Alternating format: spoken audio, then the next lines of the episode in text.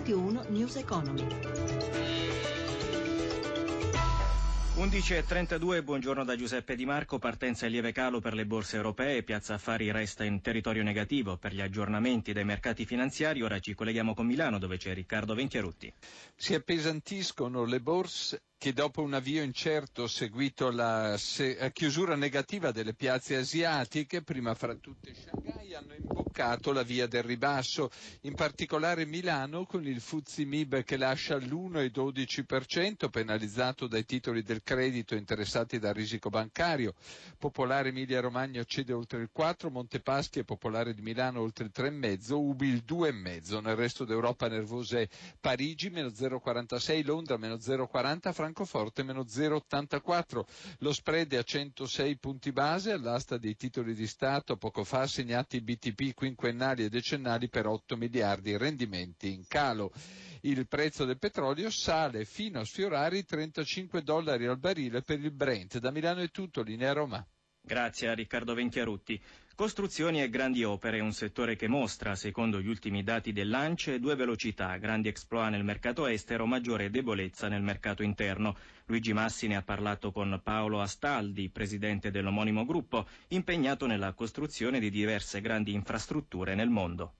Tra i progetti più importanti io citerei sicuramente l'aeroporto di San Pietroburgo, è un lavoro che è stato realizzato in solo tre anni con un valore di circa 710 milioni di euro. Un altro progetto direi che è quasi un emblema, un'icona, il terzo ponte sul Bosforo, un ponte da tanti primati perché è il ponte che ha le torri più alte, che sono più alte della torre Eiffel. Perché le commesse all'estero mostrano una vitalità più interessante, più brillante che non il mercato interno? Che cosa zavorra un po' il mercato italiano? Indubbiamente c'è il peso della burocrazia, una farraginosità della, della, normativa sugli appalti che è un freno molto importante. Però insomma, mi lasci anche dare una nota di speranza perché eh, è proprio di questi giorni il recepimento della normativa appalti e insomma questa è un'occasione che secondo me il nostro Paese deve saper sfruttare appieno. Anche voi nel mercato italiano vedete un 2016 in positivo per il mercato interno?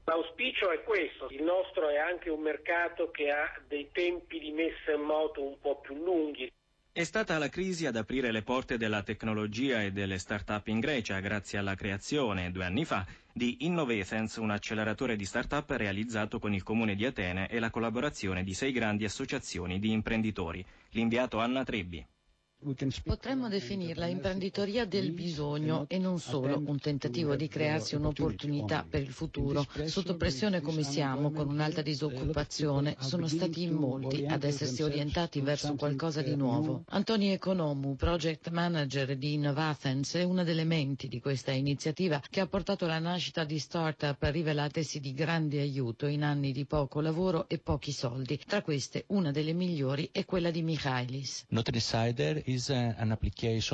Android. Nutricider è un'app per Android e iPhone che insegna a fare la spesa in modo intelligente e risparmiando e contemporaneamente a tenere sotto controllo le proprie abitudini alimentari. Abbiamo avuto oltre 10.000 download, siamo stati eletti app dell'anno in Grecia e abbiamo vinto la medaglia d'argento tra le migliori app per i consumatori.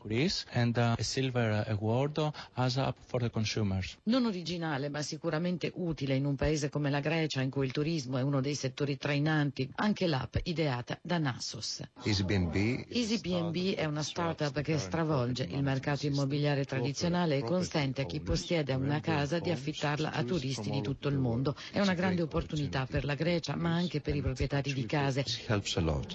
Boom di mutui nel 2015, le nuove erogazioni per l'acquisto di mobili da parte delle famiglie hanno registrato un incremento del 97% rispetto al 2014, lo fa sapere l'ABI.